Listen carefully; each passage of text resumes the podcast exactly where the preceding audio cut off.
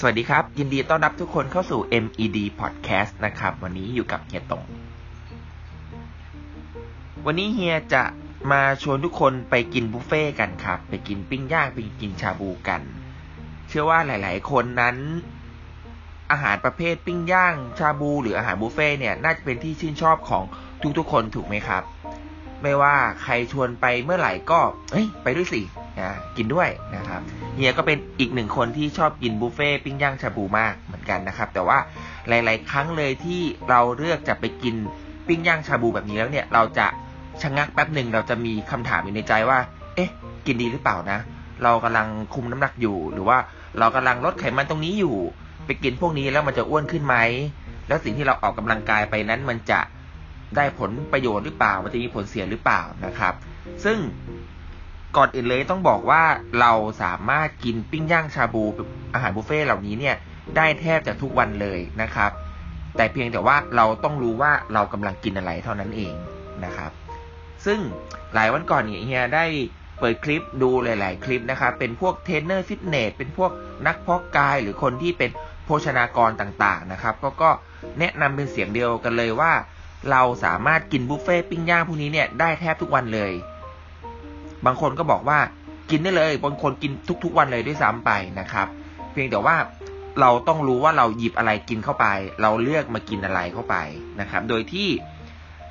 เฮียจะแบ่งออกเป็นหลาย ๆ ส่วนดังนี้นะครับ เราจะแบ่งเป็นส่วนของเนื้อสัตว์ แบ่งเป็นส่วนพวกผักต่างๆ แบ่งเป็นส่วนของของทานเล่น เครื่องดื่ม น้ำจิ้มแล้วก็ขนมหวานนะครับ โดยอย่างแรกเลยเนี่ยเราไปดูที่เนื้อสัตว์กันก่อน เวลาเราเลือกเนื้อสัตว์นะครับ ไม่ว่าจะเป็นหมูเป็นเนื้อ เป็นอาหารทะเลพวกกุ้งปลาปลาหมึกอะไรแบบนี้ครับได้หมดเลย เพียงแต่ว่าเราต้องเลือกเนื้อที่มีไขมันน้อยนะครับ ไขมันน้อยมีได้อะไรบ้าง พวกเบคอนนะครับ อันนี้ไม่ค่อยแนะนำเท่าไหร่นะครับ หรือพวกหมูสามชั้นเหล่านี้ไม่ค่อยแนะนำแต่ถ้าเป็นพวกเนื้อสันคอ เนื้อวัวต่างๆ ที่มีไขมันแทรกเนี่ยตรงนี้ทานได้เลยเต็มที่จะกี่ถาดกินเท่าไหร่กินเข้าไปเลยนะครับ เพราะว่าเราจ่ายเป็นบุฟเฟ่ไปแล้ว เวลาเราดูตัวไขมันที่อยู่ในเนื้อครับเราก็สังเกตง่ายๆก็ได้ว่าสมมติถ้าเปรียบเทียบเนื้อหนึ่งแผ่นเนี่ยเป็นฝ่ามือเรา อาจจะมีเนื้อที่เป็นสีขาวๆพวกไขมันแทรกเนี่ยประมาณนิ้วโป้งเราก็ได้ หรือประมาณ 15-20%ของเนื้อหนึ่งชิ้นเนี่ยอันนี้ถือว่าโอเค เราสามารถกินได้ เพราะว่าไขมันเหล่านี้เนี่ยไม่ได้เป็นไขมันตัวร้ายเท่าไหร่นะครับ ส่วนอาหารทะเลก็ทานได้เลยเต็มที่ก็อาจจะเลี่ยงพวกหัวกุ้ง พวกมันปูอะไรพวกนี้ครับเลี่ยงนิดนึงก็ดีนะครับ ต่อมาเป็นส่วนของผักนะครับ ตรงนี้ก็เต็มที่ได้เลย หลาย ๆ คนอาจจะรู้สึกว่าเอ้ยเรามากินบุฟเฟ่แล้วเรากินเนื้อเต็มที่ดีกว่า ผักเราเอาน้อยๆหน่อยก็ อยากจะแนะนำว่า กินผักเข้าไปด้วยนะครับ ต้มไปในน้ำก็ยังดี อย่างน้อยๆเนี่ยเราก็จะได้วิตามินที่อยู่ในนั้นนะครับ หรือว่าพวกผักต่างๆเนี่ยถ้าอยากได้โปรตีนเสริมเข้าไปในพวกเห็ดก็ดีเพราะว่าตามลายบุฟเฟ่ต่างๆในพวกเห็ดออรินจิเห็ดเข็มทอง เหล่านี้เนี่ยก็จะมีโปรตีนที่ค่อนข้างสูง แล้วก็เลือกทานได้เต็มที่เลยนะครับ แล้วก็ผักพวกนี้เนี่ยเวลาเราตักไปเยอะก็จริงเนี่ยแต่พอไปต้มลงไปในน้ำเนี่ยเดี๋ยวมันก็ห่อตัวลง มันก็หดตัวลง แล้วก็สามารถกินได้เยอะขึ้นนะครับ ต่อมา เป็นพวกโซนของทานเล่นนะครับ พวกของทอดไก่ทอด ลูกชิ้นทอด พวกของทอดต่างๆ พวกนี้เนี่ยพวกเทรนเนอร์ต่างๆเนี่ยเขาแนะนำว่าแค่จิบจิบก็พอ อาจจะสักไส้กรอกครึ่งชิ้น ไก่ชิ้นหนึ่ง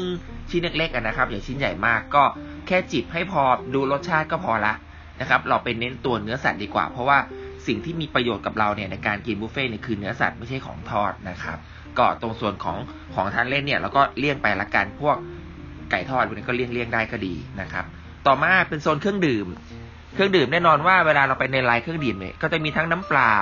น้ำชา น้ำอัดลม น้ำสีสี น้ำพวกสมุนไพรต่างๆ เนี่ย ตรงนี้น้ำที่ดีที่สุดที่เราควรเลือกเนี่ยคือน้ำเปล่า แต่ว่าหลาย ๆ คนอาจจะรู้สึกว่าเฮ้ยมากินบุฟเฟ่แล้วขออะไรที่มันมากกว่าน้ำเปล่าเนี่ยก็แนะนำว่าถ้าอย่างนั้นก็เป็นพวกชาก็ได้ครับ พวกชาต่างๆที่เขามีให้เนี่ย ซึ่งตรงนี้เนี่ยมันอาจจะมีน้ำตาลที่น้อย แล้วก็ตัวชาเองเนี่ยแคลอรี่ก็ไม่เยอะมากนะครับ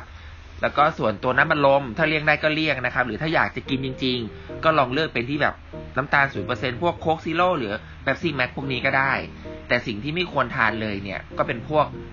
น้ำสมุนไพรต่างๆ พวกน้ำกระเจี๊ยบน้ำใบเตยพวกนี้เพราะว่าส่วนใหญ่แล้วคนที่เขาทำน้ำพวกนี้ครับเขาจะใส่น้ำตาลไปค่อนข้างมาก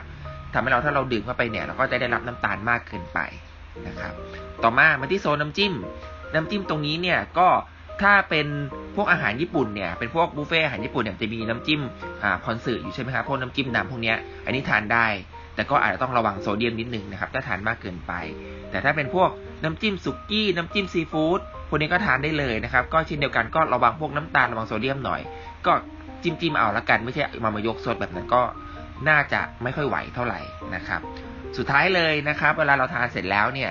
แน่นอนต้องมีของหวานตบท้าย ส่วนใหญ่ก็จะพวกไอศครีมใช่ไหมครับ ตัวนี้เนี่ยหลาย ๆ คนก็เชื่อว่ากระเพาะเรา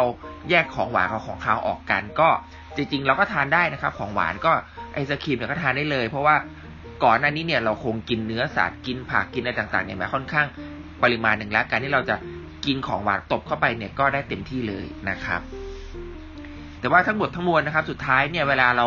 กินบุฟเฟ่เหล่านี้เนี่ย เราควรจะรู้ว่าเรากินอะไรไปมากน้อยเท่าไหร่ แล้วก็สิ่งสำคัญเลยก็คือไม่ลืมที่จะออกกำลังกายด้วยนะครับ อย่างน้อยๆวันละ 15 นาที 20 นาที 30 นาทีก็ได้นะครับ เพื่อเป็นการเบิร์นสิ่งต่างๆ ที่เรากินไป เพื่อให้พรุ่งนี้เราสามารถรับอาหารบุฟเฟ่ปิ้งย่างชาบูเข้าไปเพิ่มได้อีกนะครับ ก็อยากจะฝากทุกๆ คนไว้ว่าลองดูแล้วกันว่าเราสามารถเลือกทานของที่เราชอบได้นะครับ เพราะว่าถ้าสมมติเราอยากจะควบคุมน้ำหนัก อยากจะลดความอ้วน และเรา มาลดของอร่อยๆแบบนี้ลงไปเนี่ย มันจะเป็นการลดน้ำหนักที่ไม่ยั่งยืน มันจะเป็นการผอมแบบไม่ยั่งยืน ร่างกายเราจะไม่แข็งแรงนะครับ ก็หวังว่าทุกคนจะนำเทคนิคนี้ไปใช้ในการเลือกกินบุฟเฟ่คราวหน้านะครับ แล้วก็ดีไม่ดียังไงเนี่ยฝากบอกมาได้เลยนะครับ แล้วก็กลับพบกับพี่ตรงใน MED Podcast ครั้งใหม่ได้นะครับ วันนี้ลาไปก่อนแล้ว สวัสดีครับ